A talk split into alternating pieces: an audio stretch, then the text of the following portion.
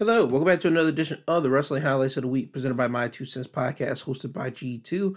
I am G2. Now, for people that are unaware of what the Wrestling Highlights of the Week usually consist of, it consists of me talking about what happened on Raw, SmackDown, NXT, AEW Dynamite, AEW Rampage, and Impact Wrestling. But today's episode will not be that.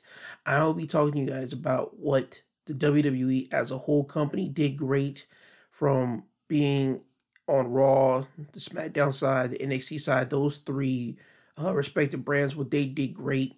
I'll talk about what AEW as a brand they did great from Dynamite even to Collision. What both those shows have done great. Uh, Impact Wrestling, I'll talk about what that company has done great this year as well.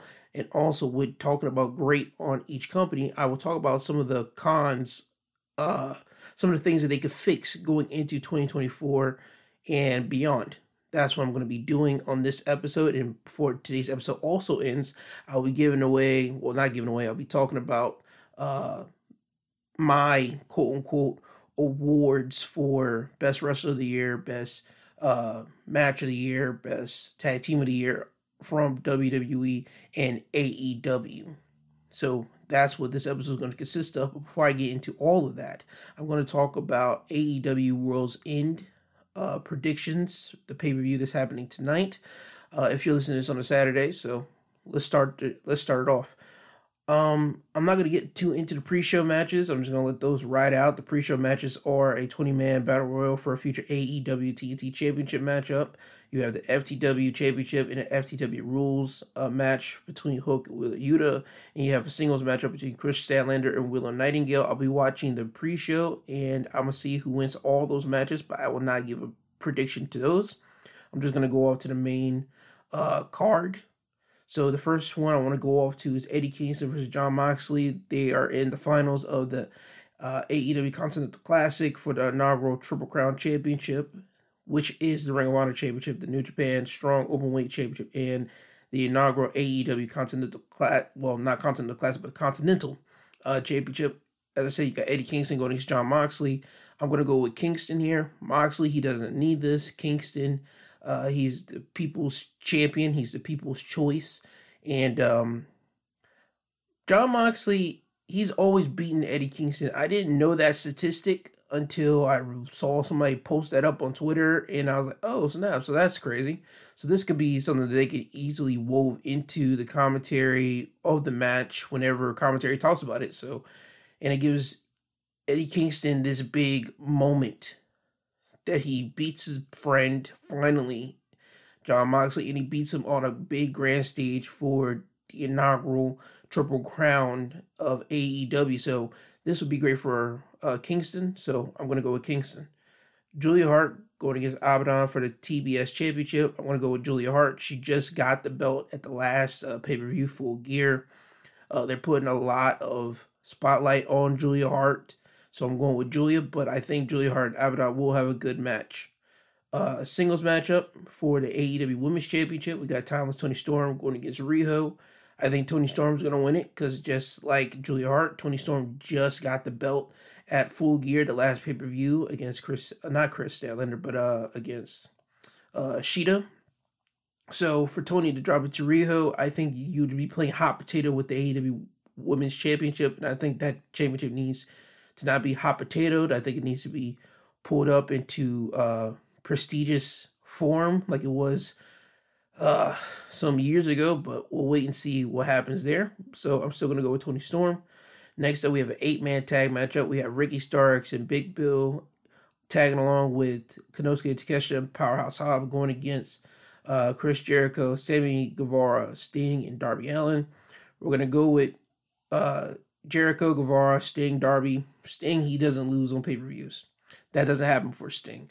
So I want to go with Jericho, Guevara, Sting, and Darby. If Sting and Darby was not on this team, I probably would have went with uh, Takeshita, Powerhouse Hobbs, and Big Bill and Ricky Starks. But since Sting is on this team, Sting is going to win. Next up, the no disqualification matchup between Christian Cage and Adam Copeland. I'm going to go with Christian Cage because Christian Cage, he's on this run, and I think they want to show everybody what Christian Cage is capable of doing at the moment. I want, I think they want to continue to showcase Christian Cage, and Christian Cage, he's on a great run, being this whole uh, patriarchy for Nick Wayne, and he has now entourage of Mama Wayne, and we haven't seen Luchasaurus back yet, so this might be a way for Luchasaurus to come back, and we might even get Luchasaurus betraying Christian in this matchup here. And if he does that, this might give the opportunity for a new person to walk in and take the spot of a Luchasaurus for Christian Cage to be the heavy heater. I don't know who it could be, but again, I think Christian Cage and Adam Coleman's gonna have a good match, but I'm just gonna go with Christian Cage here to retain the TNT Championship. Next up, Shane Strickland going against Keith Lee. This is a match that everybody has been kind of clamoring for since the beginning of the year because Keith Lee and Swerve they had a falling out at the end of 2022 and they kind of had some business at the beginning of 2023 but then that business just kind of died out. Again nobody knows technically what happened. I think it's probably because keith lee had some uh, personal things he had to take care of outside of the wrestling like his own health.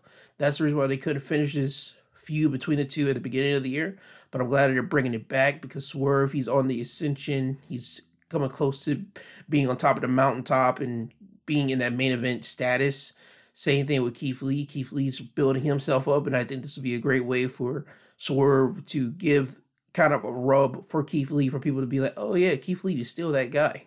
Like you guys still should be paying attention to Keith Lee, which a lot of people are. But uh, Swerve and Keith Lee, I think they're gonna have a great match with one another. But I think we need to keep the momentum on Swerve and have Swerve win. But Keith Lee, he can easily like take out power, not powerhouse because he isn't in the Mogul MC. Uh, take out Nana, take out Brian Cage, and take out the Gates of Agony, only for Swerve to kind of give him a low blow or something, and have Swerve beat Lee. Again, we can have a good match between the two, but I don't think Keith Lee's gonna go out like a chump. So Swerve's gonna win, but Keith Lee's gonna have a great showing against Swerve. Next up, Miro going against Andrade El Idolo. I think this is gonna be the opportunity for um Miro to do something because Miro he's been on the sideline. He's beaten up uh his wife CJ's like wannabe associates whenever they constantly try to get in contact with CJ or they wanted her as their manager. Miro always beating them up. And Andrade, he had a great showing in the Continental Classic. And I think that let people be reminded of what Andrade is capable of. I think Miro needs to have that exact same showing. The last time he had a great showing, in my personal opinion, was at All Out against Powerhouse Hobb when they had meat versus meat, two big dudes just going against one another. So I think Miro needs to get this win over Andrade. I think Andrade doesn't need the win. That's what I'm getting at. So Miro beats Andrade. Next up, eight man tag. Blackpool Combat Club member Claudio and Bryan Danielson, along with Mark Briscoe and Daniel Garcia, going against Brody King, Jay White, Jay Lethal, and Rush. I'm going with Claudio, Bryan, Mark Briscoe, and Dan Garcia. Uh, you got too many contrasting people on the other opposite side. You got Brody King, you got Jay Lethal, you got Jay White, and you got Rush. I think Rush and Brody King, they probably might get into something a little bit because they're two big dudes that like aggression. You got an egomaniac like Jay White that's probably going to cost his team. And I think Jay Lethal, he might even walk out on his teammates because he might saying I don't need this from them, or it might it could be the other way around. I think Jay Lethal might even eat the pin, and Jay White he just might be the snake and just leave his teammates in the dust again. I don't know how they're going to pull that one off. I think the way they should do is if Jay White just walks out, but we'll wait and see. But again, Claudio Castagnoli, Bryan Danielson, Mark Briscoe, and Daniel Garcia, they're going to get the win. Now off to the main event: MJF, Samoa Joe AEW World Championship matchup. This is the match that everybody wants uh, Samoa Joe to win the title off of MJF because everybody's kind of getting a little bit tired of the whole good guy MJF shtick, MJF as a world champion, whole deal, and also with the devil kind of costing MJF his uh, Ring of Honor tag team titles this past week on Dynamite. Also, Samoa Joe screwing over MJF this past week, and he's been working with the devil all this time. Um, I think it's the perfect time to pull this lever and just give it the title off to Samoa Joe. MJF, he's held on to it for a whole calendar year. Um, his body's kind of kind of banged up, and if he retains the title, I mean, I don't think I will have a problem with it. I think you will see a lot of people probably complain about it more. Um, I'm not going to complain if MJF does win. I think MJF and Samoa Joe is going to have a good match between each other. I want these two to just go at it the way they can do it. Um, but I want the man MJF, to actually get some rest because he's talked about how his body's banged up. He wrote up an article in the Players Tribune, which is a great article, by the way. If you haven't read it, go and read it before you watch World's End. And he mentions how his body's banged up, his shoulder, his hip, and he's out. He's on painkillers. That's not a way that you should be living. Um, so I want him to rest up and actually get some body recovery time. So if he has to do that by dropping the championship, do that so his body can recover. Because MJF is a great talent. I want him to be around for years to come. And Samoa Joe getting the title off of MJF this way, it it won't hurt Samoa Joe at all. If anything, it just proves that MJF was a victim to a brutal monster like Samoa Joe because Samoa Joe is a monster. He's always been a monster. So I think this would be great for Samoa Joe to win the title off MJF this way. I don't think nobody will have a problem with it. But at the end of the pay per view, we need to know who the devil is. Everybody's saying it's Adam Cole, and I have no problem with it being Adam Cole. Hopefully, it is Adam Cole, but we'll have to wait and see. But uh, yeah, now that was my AEW World's End predictions. Now, with that out of the way, I want to talk about the pros and cons of each wrestling company from what I saw this year.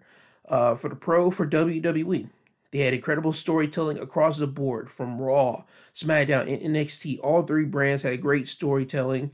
Uh, Raw, you had the Judgment Day just like dominating Raw. You had on SmackDown, you had the Bloodline Saga, which was great. NXT, you had the developmental of everyone, everybody constantly changing it was a changing of the guard in NXT. You had Melo becoming the NXT champion. You had Bron Breakker no longer being the big dog. Now he's just the angry dog, just trying to attack anybody that he can do. You had the rising of Ilja taking his spot as the NXT champion, and now you got the the rising of Trick Williams, the side man for Carmelo to be the next man up in NXT, which I don't think a lot of people saw that coming at the beginning of the year 2023. But look where we're at in the end of 2023 going into 2024. Trick kind of being the face of NXT, and everybody loves it. That tells you great storytelling across the board again in NXT. You got so many different dynamics going there. So WWE across the board on each brand they had great storytelling. Same thing with in ring work, wrestling. On each brand, you had great in ring work on the Raw side, SmackDown side, and NXT, all across the brand. Uh, backstage promos, everybody did great with that. Champions being promoted. Again, each brand on Raw, they had the World Championship being promoted, the Intercontinental Championship, Gunther defending that belt and making that championship extremely important. Rhea Ripley holding on to the championship, just being the juggernaut of Raw legitimately throughout the whole entire year. Uh, SmackDown, Roman Reigns, him being the Godfather, him being head of the table. Whenever he shows up, it is a special attraction. Again, that championship was being promoted. Him being promoted, it was great.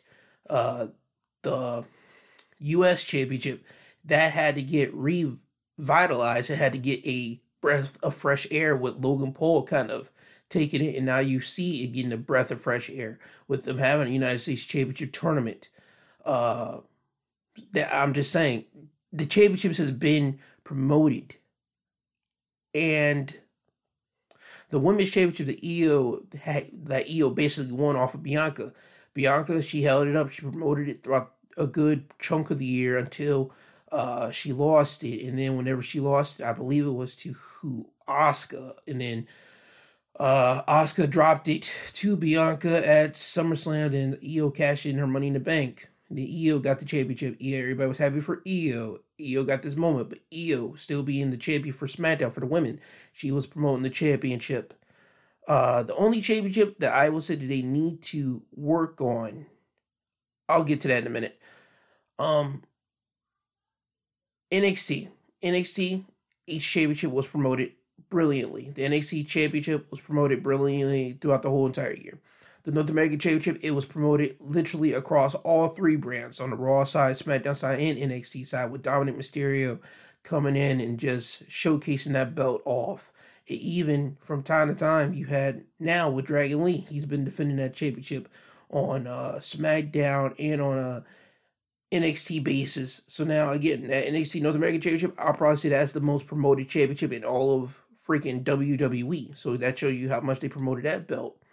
Uh, the women's championship, same thing with that. It went to Monday Night Raw with Becky Lynch. She came down to NXT and she took that championship and brought it up to the main roster. They were able to promote that championship across uh, Raw and NXT.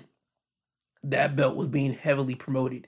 The championships that were being promoted were being promoted, but the only championships, in my personal opinion, that needs to be promoted more, this is where the con is for the champions, is the tag team titles. The tag team titles need to be promoted more on the main roster side and NXT side. The tag team titles were not promoted as much as it was when the Usos held the unified tag team titles. When Kevin Owens and Sami Zayn won the championships, that was a great moment at WrestleMania. I mean, just absolutely phenomenal. However, the after course was not the greatest. You didn't see the promotions of the tag team titles with Sami Zayn and Kevin Owens that much as you saw with the Usos. And I give, and I'll say this Kevin Owens and Sami didn't hold on to the title as long as the Usos did. The Usos held it on for held on to the unified tag titles for a whole solid year. However, even though they did that, they were still able to promote it. Even though Kevin Owens and Sami Zayn won the titles from the Usos, they were not able to promote it everywhere because they were not given the spotlight to do so as much. They had a great little run for what it was, but they were not promoted that much. I would say the most time that they were promoted was literally them feuding with the Bloodline. After they got done feuding with the Bloodline, they didn't really get to promote the championships as much until they got dropped to the Judgment Day. Then the Judgment Day held them. They had a little brief time holding them before they dropped to Cody and Jay before it went right back into their hands. But they haven't been promoted as much again. So hopefully going into 2024, the tag team titles on the main roster, they get promoted more. And with NXT, their tag team championships, I feel that their tag team championships needs to be promoted the same way that the NXT championship was being promoted on in 2023 the same way that the north american championship was being showcased all across each brand in 2023 the same way even the women's championship was being promoted across raw and smackdown on oh no, Raw and NXT in 2023. I think the NXT Tag Team Championships need to be able to showcase itself on the main roster and hell, even give it some special matches. Because the NXT Tag Team Championships was not really like defended in any type of legitimate special matches.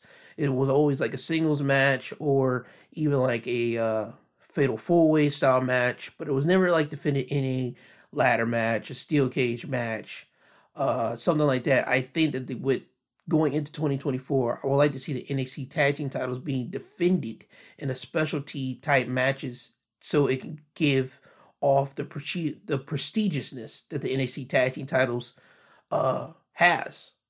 That's just my feeling of that. But again, that's the way I feel about the tag team titles on every brand for the WWE. And this needs to be promoted and hyped up more. Um, that's the only con that I have for WWE. But the fans were invested in every show. When you went to a Raw show, you saw it. You saw it on the SmackDown show. You saw it with uh, the NXT crowd. Everybody was invested, and also with WWE as well. With NXT specifically, with the main roster going down to NXT, you got to see NXT get propped up more because you got to see a lot more main roster people come down there in 2023 and really showcase what NXT can be. You got to see John Cena down there. You got to see The Undertaker get down there. You got to see Seth Rollins, Becky Lynch. Um, you got to see the Judgment Day down there. I would have loved to see Roman Reigns come down to NXT and really pop the number four NXT and have the fans go, "Oh my God, we got to see the goat Roman Reigns down there." Hopefully, in 2024, they get to have that. You got to see Cody Rhodes down there. You got to see Uh, CM Punk, he popped up at a premium live event for NXT. Again, NXT got the main roster like shove and push this year, and it was great. Hopefully, they'll continue that, more of that going into 2024. So that's my pros and cons for WWE. The whole brand, I loved it. They did great business this year. They always touted that out on social media. And hopefully they just continue that going forward into 2024. And again, the only con that I do have for them, just promote your tag team titles more. That's all I ask for uh, WWE. Now, off to Impact Wrestling because AEW, I got to save you for last because I got to talk to you. Impact Wrestling, uh, they're pros. They had great in ring work. You had great in ring in ring work from top to bottom, from your main event uh, card to your uh, secondary, which was the X Division or the Tag Team Championships being defended, or even the Knockouts Championship being defended. And then you had just regular other matches from regular other people. NXT, not NXT, but Impact Wrestling from top to bottom, they will have great uh, matches, great cards, and I think that in a, that Impact Wrestling being a sleeper horse in the race in the American wrestling uh, companies, I think people need to put more focus into Impact Wrestling. I think that people need to look into Impact Wrestling more, and that's what I'm hoping that they do more in 2024. But I'll get more into that in a minute. Uh, I've said it before, and I'll say it again. They have the best female division in America.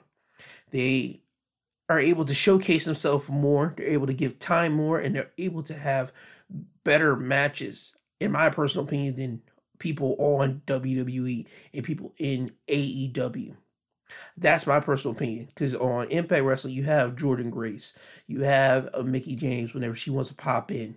Um, you have a Deanna Purrazzo, but now her contract's done with Impact, so she'll be able to go somewhere else now. You have Gisele Shaw, you have Trinity, you have Tasha Steelz, you have MK Ultra, which consists of Killer Kelly, Masha Slamovich. Uh, you have Jessica and Rosemary.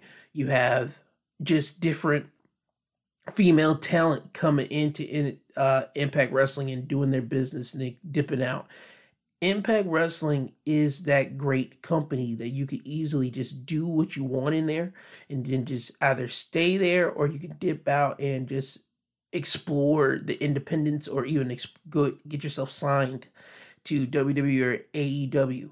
Impact Wrestling allows you that opportunity, but for me, I feel that Impact Wrestling has the greatest female division in America. And I think that WWE and AEW do need to look into that more and see why they have the greatest uh, women's division in America. Me personally. Again, this is just me. Uh, another pro for them, the championships being showcased uh, almost every week. If not every week, almost semi every week, you're going to get a championship matchup, whether it be the X Division Championship being defended, or the Tag Team titles being defended, or the Knockouts titles being defended, or even the World Championship being defended. Semi every week, or at least I'll say once a month, you get a championship being defended on Impact Wrestling television.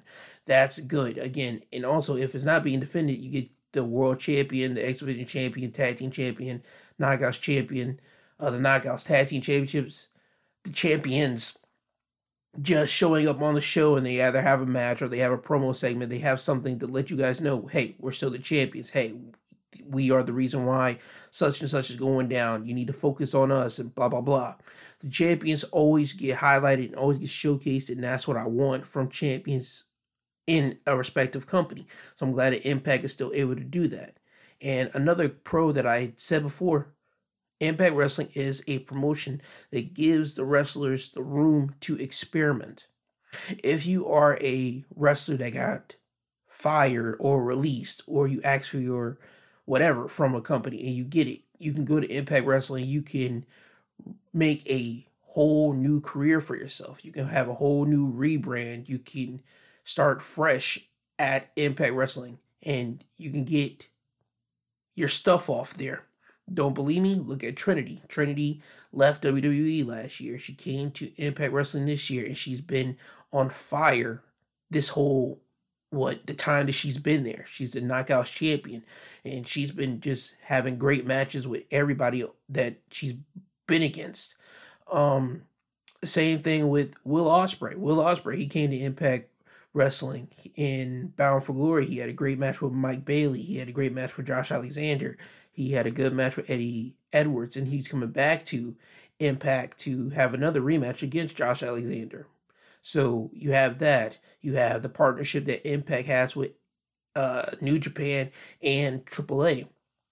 And you have luchadors coming from AAA. They have a good matches on Impact, and it allows the Impact Wrestling wrestlers to, if they don't have experience in other uh, style of wrestling, they get to experience a different style of wrestling in the ring, and it gives them to be have eyeballs put on them from Impact to the New Japan uh, office to the AEW office to the AAA office. I mean, Impact Wrestling again, great place for you to get a rebrand, great place for you to uh, just get yourself revitalized. That's all I'm saying here.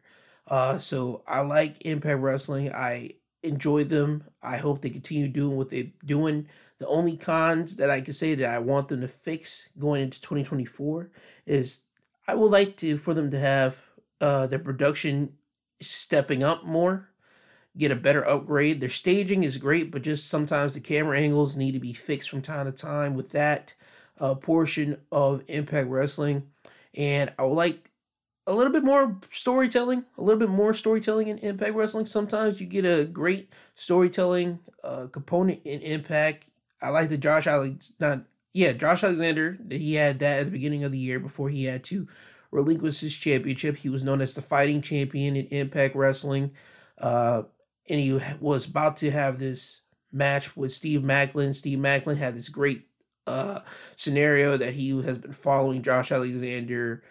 Uh, and they even had moments where Steve Maclin was behind the curtain and he would just constantly watch Josh Alexander matches and they'll show up a video of him just doing that whenever Josh had to defend his title championship from moment to moment. And before Josh Alexander went down with an injury, you got this program and they did it. But then when Josh Alexander went down, we had to pivot and Steve Maclin, he won the championship. But then after that, uh, we saw him drop the title to Alex Shelley. Alex Shelley, he's been a great champion, but storyline for him has been okay, he's the underdog champion. Okay, he's the guy that feels that he is not worthy of being champion. I would like to see more type of storytelling from that. I like that they have the storytelling of Jonathan Gresham. Jonathan Gresham, he got tired of being the guy that constantly played the rules for wrestling. He was a guy that would upstand the rules. He wanted the referee to do their job, and now since they're not, he said, "Screw it! I'm gonna take do, take the rules into my own hands and just work it my way." I like that they have that for Josh Jonathan Gresham. I would just like for more storytelling in Impact. That's just me. I would just name you. They, I just gave you two uh, different storylines that Impact technically did, but I would like for them to have more because those are the only two storylines that I do know. I would like them for them to have more storytelling, more storylines, so I can remember them for the fans. The Impact can remember them because I feel that Impact fans will only remember the matches. I would like for them to remember the storylines that led into the matches more. That's just me. But again, Impact Wrestling, great company, great uh place. But again, the cons, they just need to uh get a better production upgrade and they need to have better storytelling. Now, off to AEW.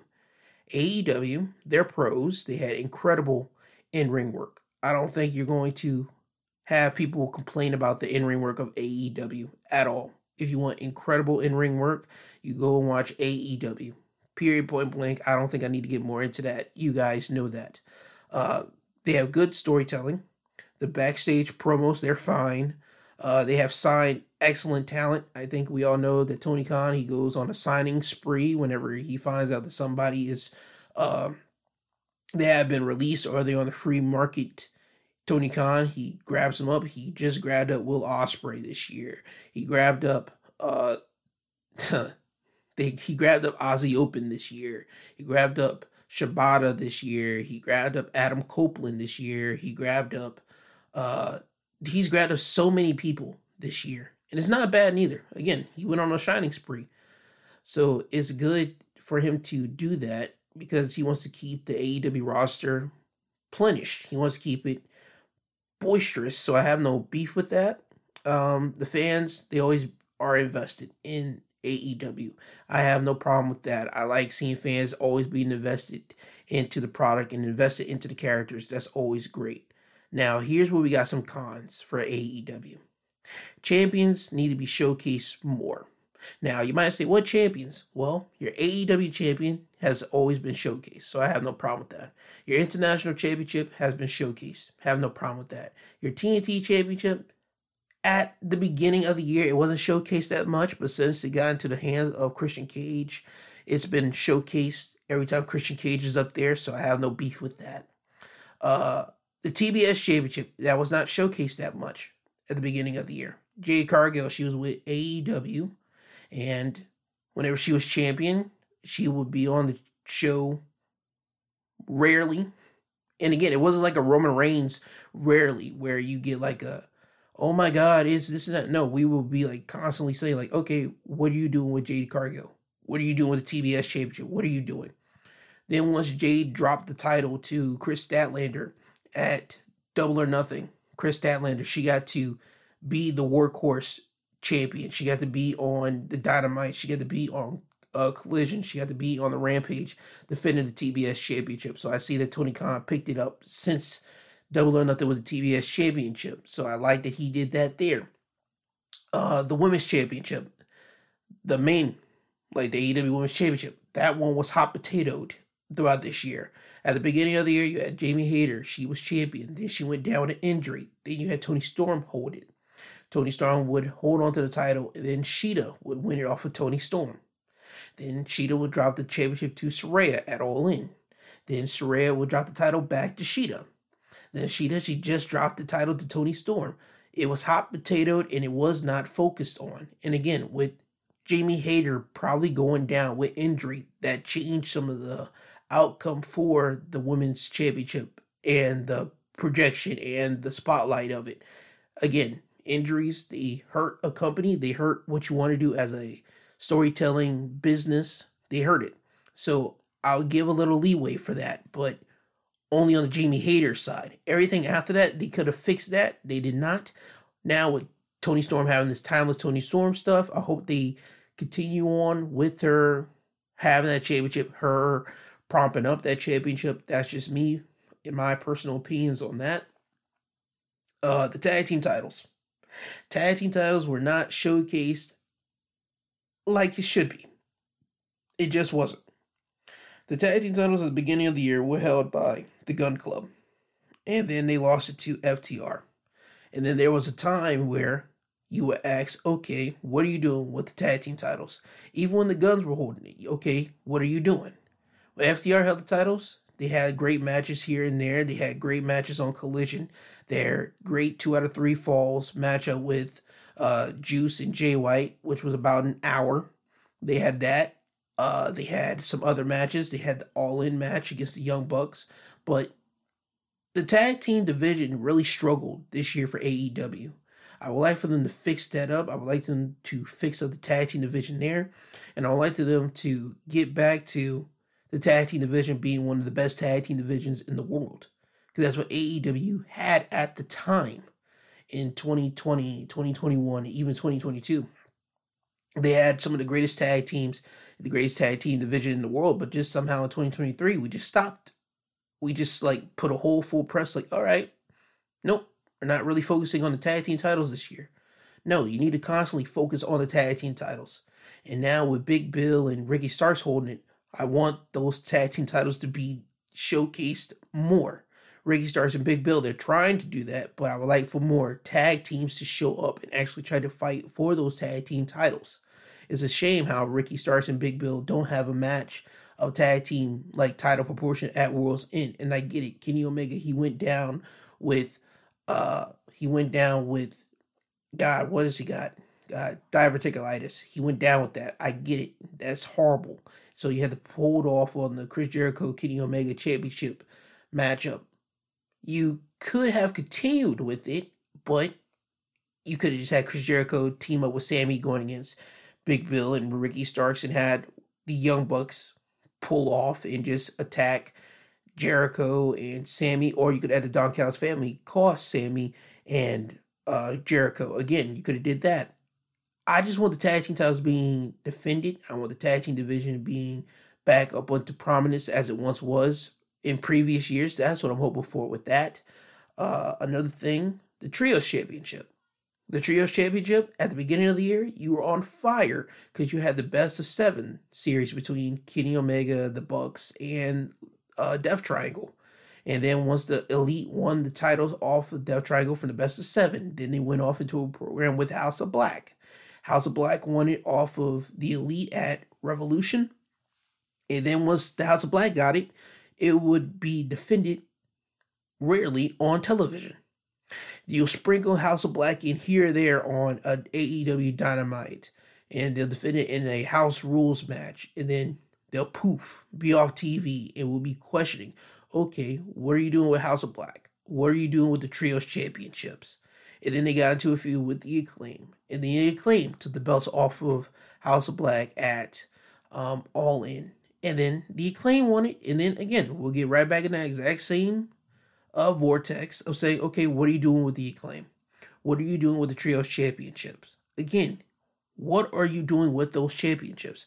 Those championships need to be defended more. It got off on the wrong foot with the Bucks and Kenny being suspended after the whole uh, brawl out at 2022. And that kind of sent the trio championships in a different direction. But with the Death Triangle, they held on to them. They were defending them. They were on TV. It just seems that in 2023, the Trios Championships were not defended, were not seen on TV as much. And that's not good, especially for a championship that basically got brought out in infamy because of what happened. It needs to be showcased more. It needs to be held in high prestige. You got a lot of people on your roster that you can easily put people together to go after the Trios Championship. So that Trios division should be on fire as well with the tag team division. Hopefully, going into 2024 with AEW, they can fix that and they can start showcasing that. Have the Trios Championship be defended more on Collision or have that be a Rampage exclusive, or have that be a Dynamite exclusive, have the tag team titles be a Collision exclusive or a Dynamite exclusive. Have them do something sparingly on freaking Rampage. Have those two championships be defended more and have those two divisions be highlighted more. You have a big roster, Tony. Do that. Please, for the love of God, revamp the tag team division, revamp the trios division, and also give the women's uh, more time. I see that you're doing that. So that's why I'm not harping on you like that because you're doing it. You're starting to give the women more time. As I said, with Kris Statlander, if she won the TBS championship, she was defending it every freaking week. It seemed like it. And that was basically the women's television championship for the TBS championship. That was it was. So I have no beef with that. You see Julia Hart, she's being on television way more. You see Skye Blue, she's being on TV way more. You start to see Willow Nightingale be on TV. You start to see Kris Statlander, who was already on TV, but started to be on TV more. You starting to see Mercedes, uh, uh, Mercedes Martinez and Diamante. They're on TV on Collision. I would like to just see more women's matches being presented, more women being presented on Dynamite, on all these other different shows that you have. That's all I'm saying. So again, I'm not gonna harp on you as much because it seems that you're starting to do that towards the end of the year. So hopefully going into 2024 in uh, in the year 2024, you continue that momentum with the women's division. But for the love of God, fix up your AEW tag team division and your trios division. You have too many people on your roster for you not to have a boisterous and booming tag team and trios division. It's just ridiculous. So hopefully you guys uh, fix that up. And now the biggest con, the biggest complaint that I have for AEW, or the biggest thing that I think you really do need to fix up.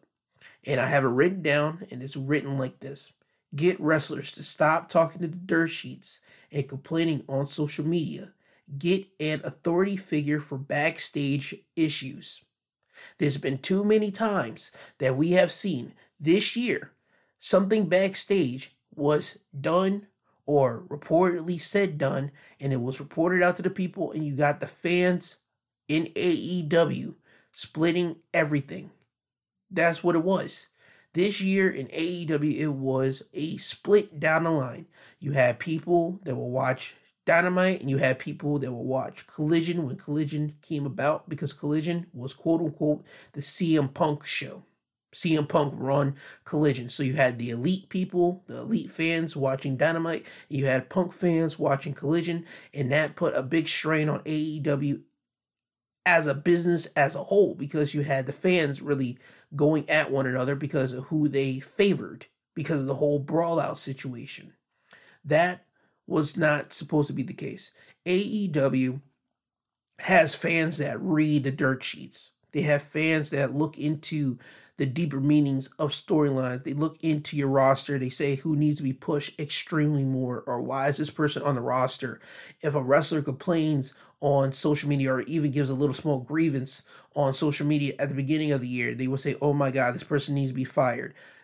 Especially when he talked about FTR, when Dax had his podcast and he talked about what he felt was going down this and that when he talked about the pinnacle and he did this and that he would talk and the fans would just say, "Oh my God, FTR bald. He's over here talking again. By God, he just wants to get fired. He wants to go back to WWE. All this type of crap." You had the fans really just going at Dax there because again, the AEW fan, the diehard, diehard stand fan, is a person that really dives into what they're doing online, what you guys are, what's going down backstage, who's booking this, what's going down, blah, blah, blah. I think the wrestlers need to stop talking to whoever they're talking to in the uh, dirt sheets. I think they need to stop talking to them so your business can continue to grow. I think that needs to continue. And I think you guys need a real strong authority figure to really get people to sit down and really hash things out. Because the biggest thing that happened to AEW this year, outside of the wrestling portion, was the CM Punk situation. CM Punk at the beginning of the year, we had no idea if he was going to be in AEW or when he was coming back. And then once the debut of Collision was coming around, it was reported that Punk's going to come around on Collision. That's going to be Punk's show. And it was out that Punk was on Collision. Punk was going to be on Collision. And we saw that whole saga come about. We saw the little uh, shots that Punk took at the Elite because the Elite took shots at Punk in their matches with Death Triangle and people thought they were setting up a match between Punk and the Elite. Again, the sports reporters, the uh, backstage people somehow would report say, "Ayo, that's not happening." They would talk about how Punk is still not in talks with the Elite. The Elite's not talks with Punk. All these type of things would come to out, and then we get to huh, the biggest thing, all in Punk and Jungle Boy because Punk didn't want Jungle Boy to use glass in a backstage uh, segment on Collision. Punk said, Nope, you're not doing it here. You do that on Dynamite. You don't do that here on Collision. That was reported. Again, nobody knows if Punk truly said that, but with the confirmation, quote unquote, or seemingly, from Jungle Boy whenever he was at All In in the pre show against Hook and he taps on the window of his car he tapped on it and says Real Glass, Cry Me a River. And then we all know that Punk and Jungle Boy got into it. And then Punk had his match with Samoa Joe. And that was the last time that we saw CM Punk in AEW. And with the firing of CM Punk, there was some crumbles left in the wake. And the crumbles that were left in the wake were a Ricky Starks and an MJF. Because CM Punk, he was already in the promo, well, he was already in a rivalry segment with a Ricky Starks on Collision, where Ricky was about to face CM Punk in a strap match at the next pay per view, all out after All In, but with Punk getting fired literally the week after All In, the day before All Out, we're stuck with Ricky having no opponent. You see in Ricky's face, you heard in Ricky's tone whenever he came out, he was said that he was so freaking upset, but he's going to be a professional, and that led to Bryan Danielson coming out to save the day. Bryan Danielson stepped up. He had a strap match with Ricky Starks, had a great strap match. You had that. And also with MJF being left in the wake, we were about to get the real world champion, CM Punk, going against the AEW champion, MJF. We were about to get the third match between the two. But again, that kind of went down down the drain because of CM Punk getting fired. So again, backstage stuff, it kind of ruined AEW business. That's just the truth. They need a strong, authoritative type person. Tony Khan isn't that guy. You can see in Tony Khan's mannerism, the way that he talks, the way that he interacts with people at the media scrum. You can see that he is a likable dude. He just wants to his company to be liked by people. He wants people to like his company enjoy his company. He wants to be friends with people. I think he needs someone strong in a manner, in a position to say, I don't care if you like me. I don't care if you love me. I don't care if you hate me. This is what's going to happen. We're going to get things settled. And if you don't like it, guess what? You'll be sent home or you'll be fired without pay. He needs to have somebody on his on his payroll that can do that job with no emotions attached to it. He needs that. I don't know who he could have for that, but he needs someone for that. That's just the truth. Um, but yeah, AEW again. Don't take me getting at you saying that stuff as a bad thing. Take all those things as constructive criticism. Again, you got your pros, which are incredible in ring work. You have good storytelling. Backstage promos are fine. Signing talent, excellent. Fans are invested in your programs. That's good. But again, you just got to fix out what is the negatives of your company going into 2024. That's just the truth. Now, with me giving you my pros and cons of each company, it's time for me to do my wrestling awards, which I do every year. And I want to start off with total package of the year. For WWE, I'm going with Dominik Mysterio. Dominik Mysterio was a total package. He had the look of a guy that you wanted to punch in the face. He had the in-ring ability. He's still new to this, but boy is he getting real comfortable in his skin on television and the way that he's moving around in the ring. Even in ring veterans will say, yeah, Dominik, he's he's going at a pace that, yeah, he's gonna be one of the top guys in the industry down the line. And also, the fans, they hate him. And if the fans hate Dominik the way that they boo him, that tells me they're invested in Dominik. So again, Dominik, he had the total package for WWE at least from my personal opinion. So that's the reason why I gave him the total package for WWE, that award. For AEW, it's a tie between Swerve Strickland and Ricky Starks. They both have the on screen appearance of two stars, period. Swerve, he has a chance to be a media star. You see him at uh, the Jacksonville Jaguar games, you see him at NFL games. He's there you see Ricky Starks. He has the movie star appeal. I guarantee you, if he starts getting to television and movies, booking those things, you'll start to see it way more. And again, he has movie star good looks. Both of those guys, they're both good looking gentlemen. They both know how to wrestle in the ring, they know how to present themselves. And I feel they are the two guys that can lift AEW in a way, especially for the black community. That's just me. So I'm just gonna go again. It's a tie between Shane Strickland or Swerve Strickland and Ricky Starks for me for total package of the year for AEW. Now off to the tag team for AEW. I'm going with FTR. FTR they held the tag team titles. They held the tag team division on their back for a good portion of this year, way more than any other tag team this year. So that's the reason why I gave them the tag team of the year for AEW. And again, AEW have a great tag team slots, great tag team division, but boy, they need to get it back on fire the way that they used to. So again, take that as my constructive criticism.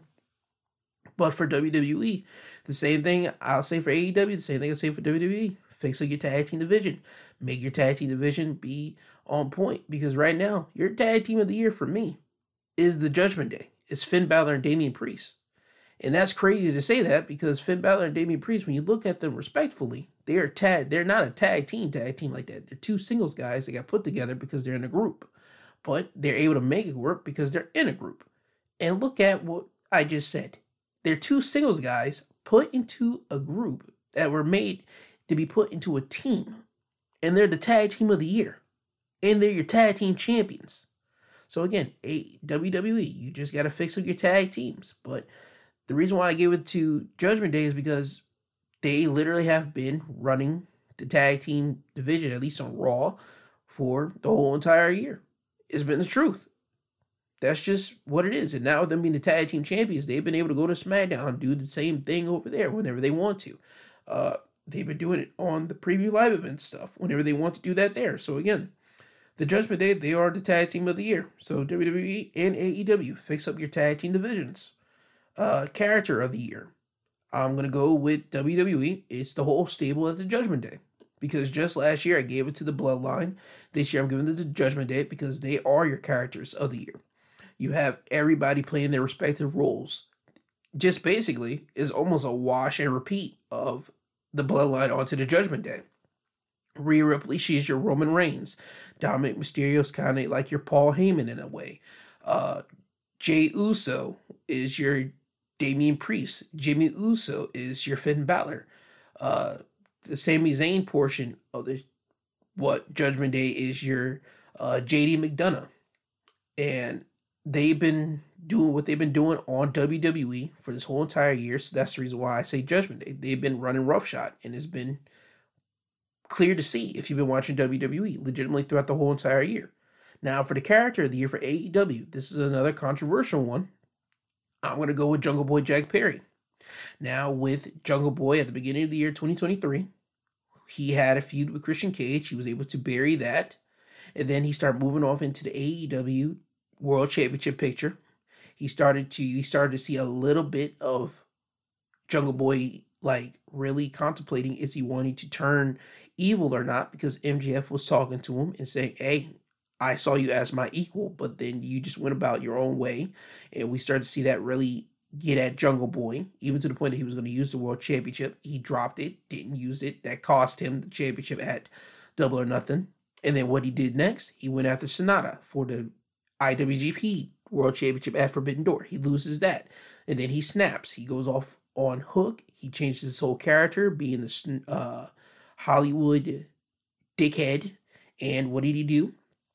He took the FTW title away from Hook and he did the whole CM Punk business, which changed the whole business trajectory for AEW. So if you don't see how that's the character of the year, I can't help you.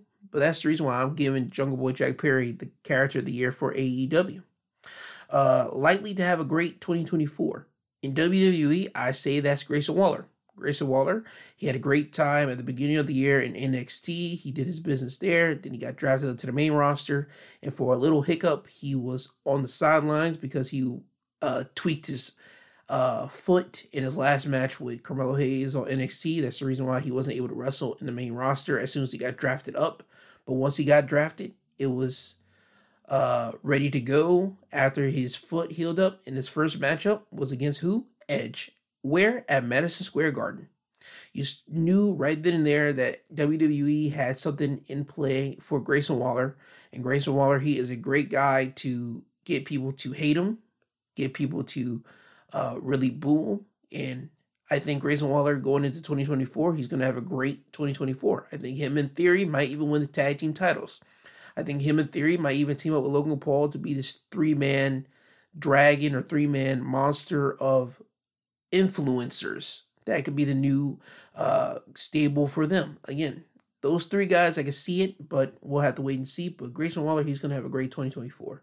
For AEW, I say top flight. Uh, Dante Martin, Darius Martin, those two guys, AEW, I can see them having eggs in the basket for top flight. I can see them having love for top flight.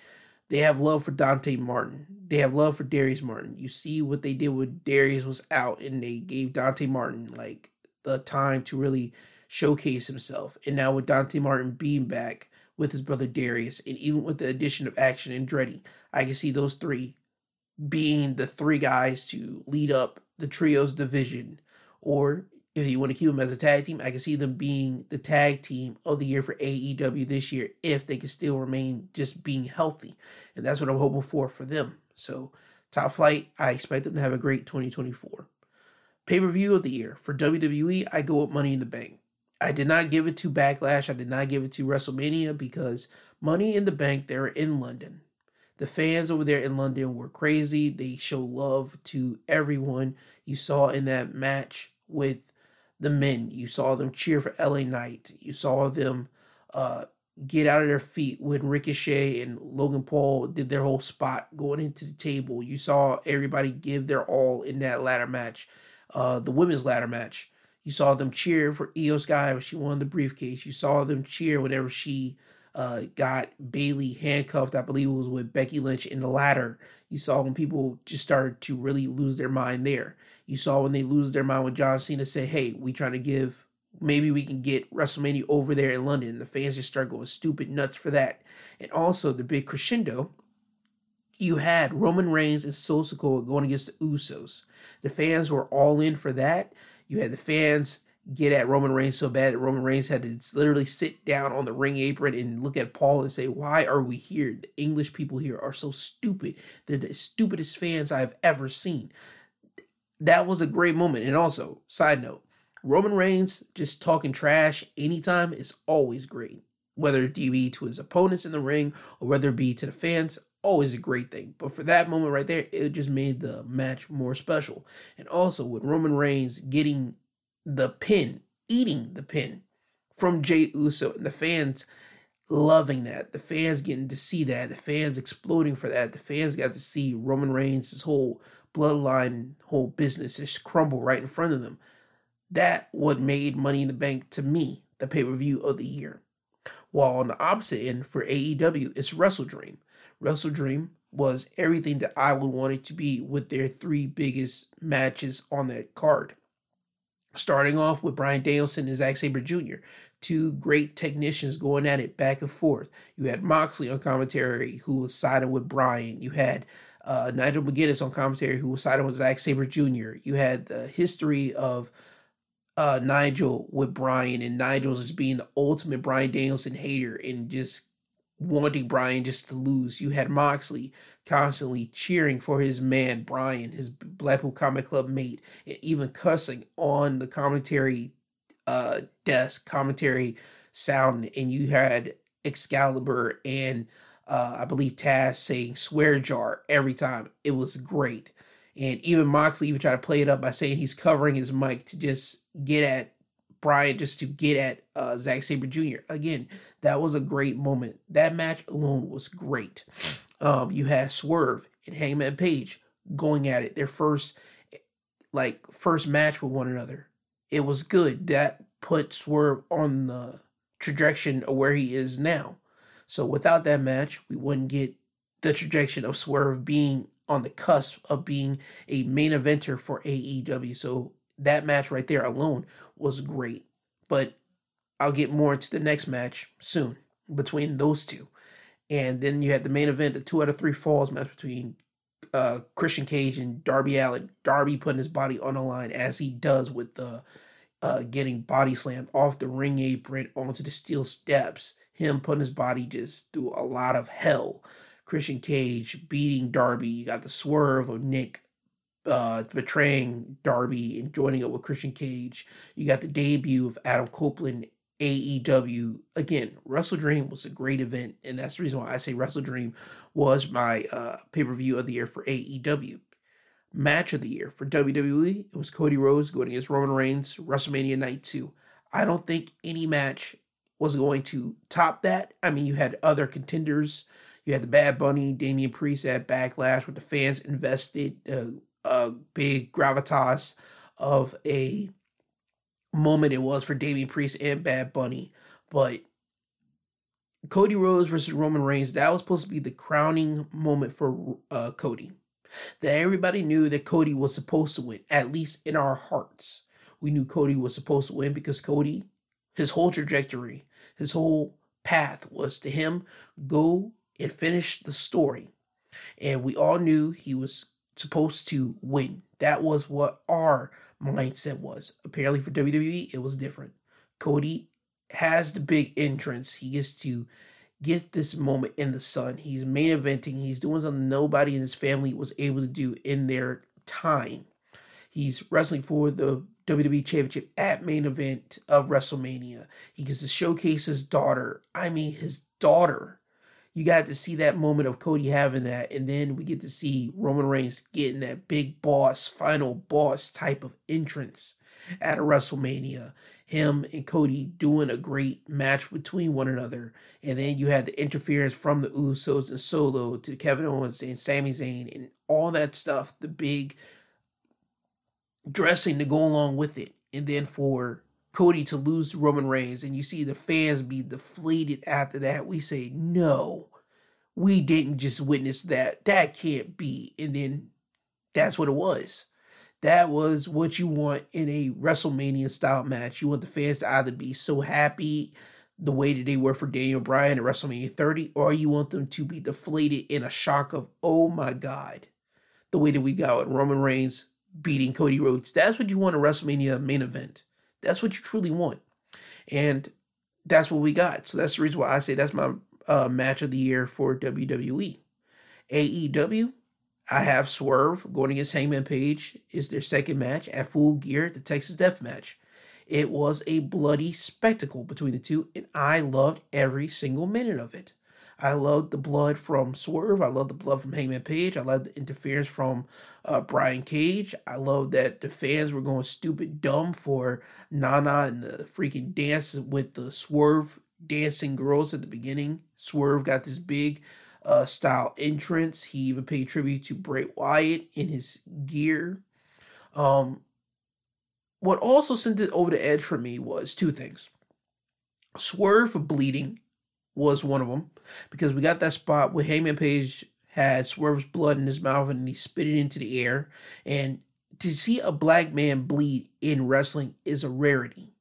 You usually always see a white person bleed or sometimes a Hispanic person bleed you don't really ever see a black person bleed in wrestling. So when Swerve bled, that was something that was different, and I liked it.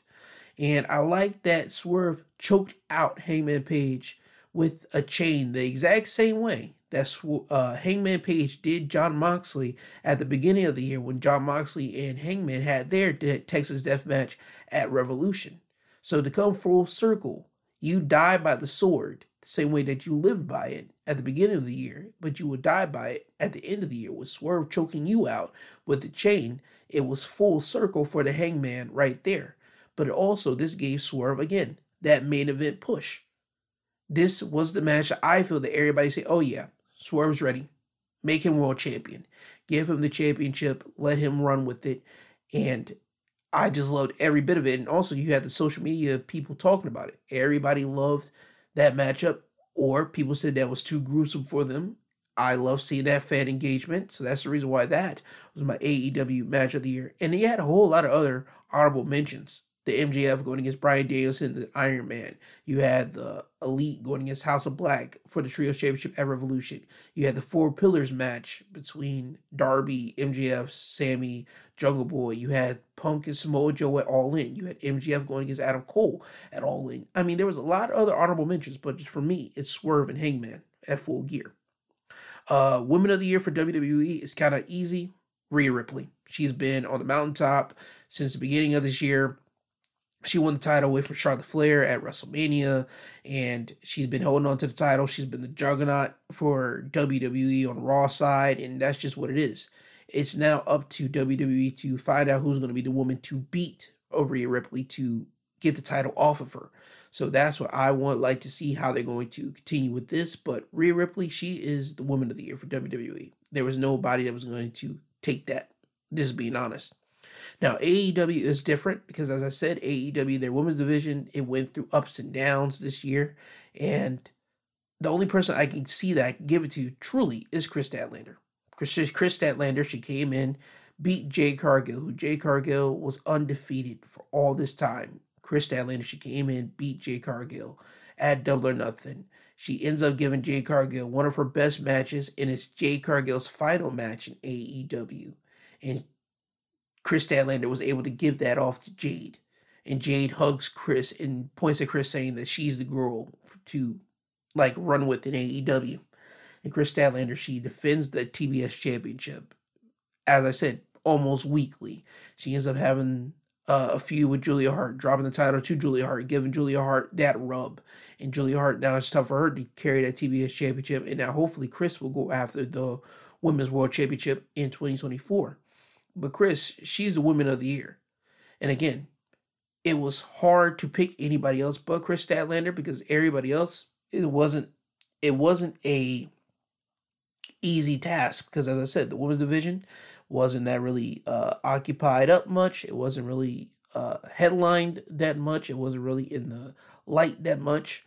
But Kris Statlander, she was the one lighting the beam to lead the women's division into, well, leading them out of 2023 into 2024, at least for me.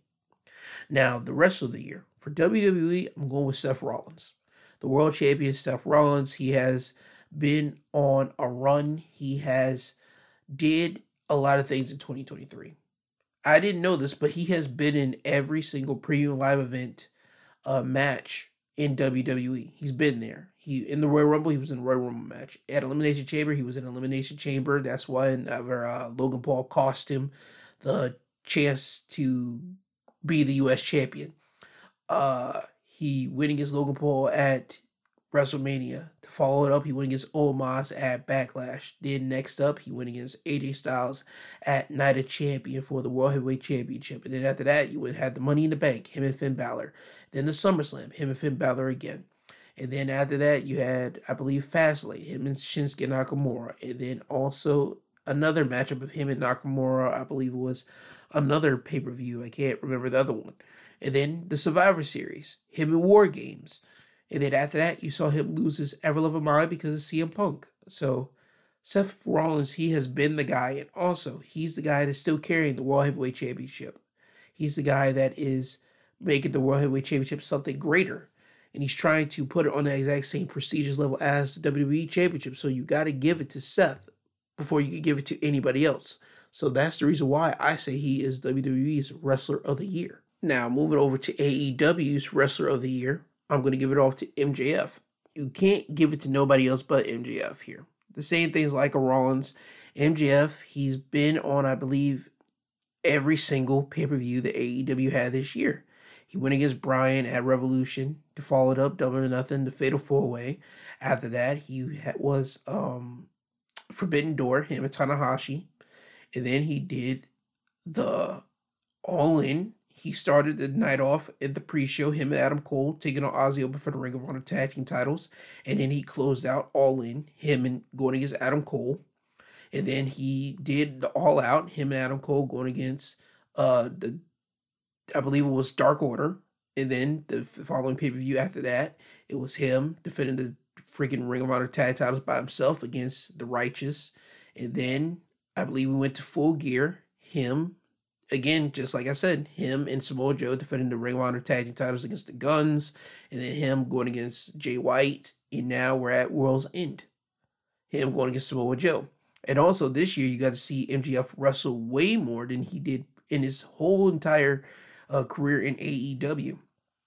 Like, legitimately, you got an MJF match, I'll say, on every single month, whether it be on Dynamite or Collision well, not Collision, because the Collision was later, but like on Dynamite, almost every month you got to see an MJF match, and that's a rarity because MJF whole character is a I'm a smart guy. I like to preserve my body. I'm not going to wrestle when I don't have to wrestle. I'm getting paid anyway. What am I doing? Why am I going to do this crap? But this year, he decided to say, you know what? I'm going to prove to everyone that I can wrestle.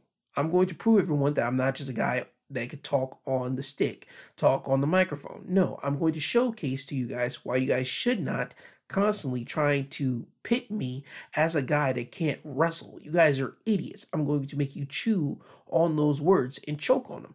And MJF was able to do that this year. Now, the biggest thing that people will say complain is okay, his baby face or good guy run as champion hasn't been the best. Me, I have no problem with him being a babyface or good guy champion. I had no problem with this run right here that he's on because you want to know why? It's MJF trying to turn a different leaf than his previous self, but still being a little bit of a scumbag, a little bit of a dickhead, still there, but he isn't as big of a scumbag and dickhead as he was whenever he rejects the people whenever he came into AEW in the years after.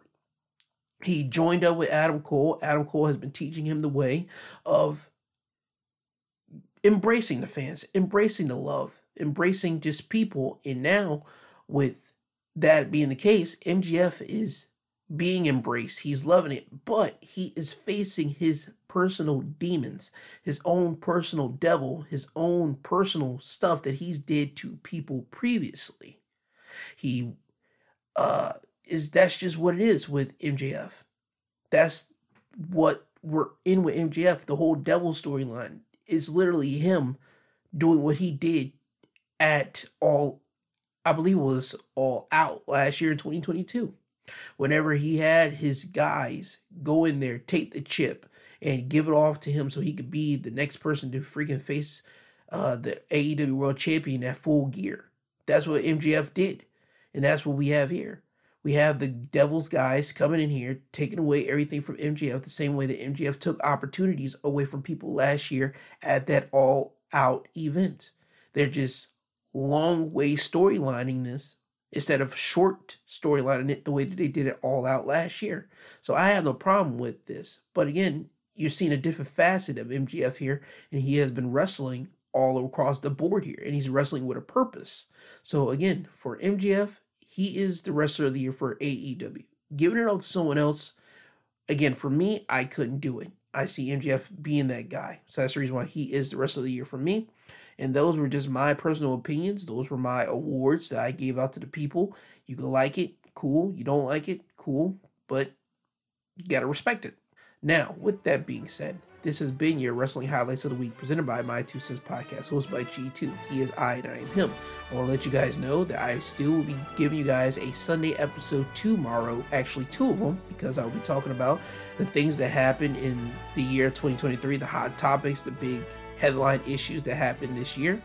And I will be giving you guys your AEW World's End review as well. So expect a double dose episode tomorrow on the Sunday episode. Now, with that being said, enjoy your Saturday. Please enjoy yourself. Please don't uh, get into any car wrecks. Please don't try to do anything stupid towards anybody. Just be safe out there because we're entering the new year and I want everyone to enter the exact same way that you came in, but at least try to be a little bit better. That's all I can say. Now, with that being said, I love you guys. Have a great day. You'll hear from me later. Bye bye now.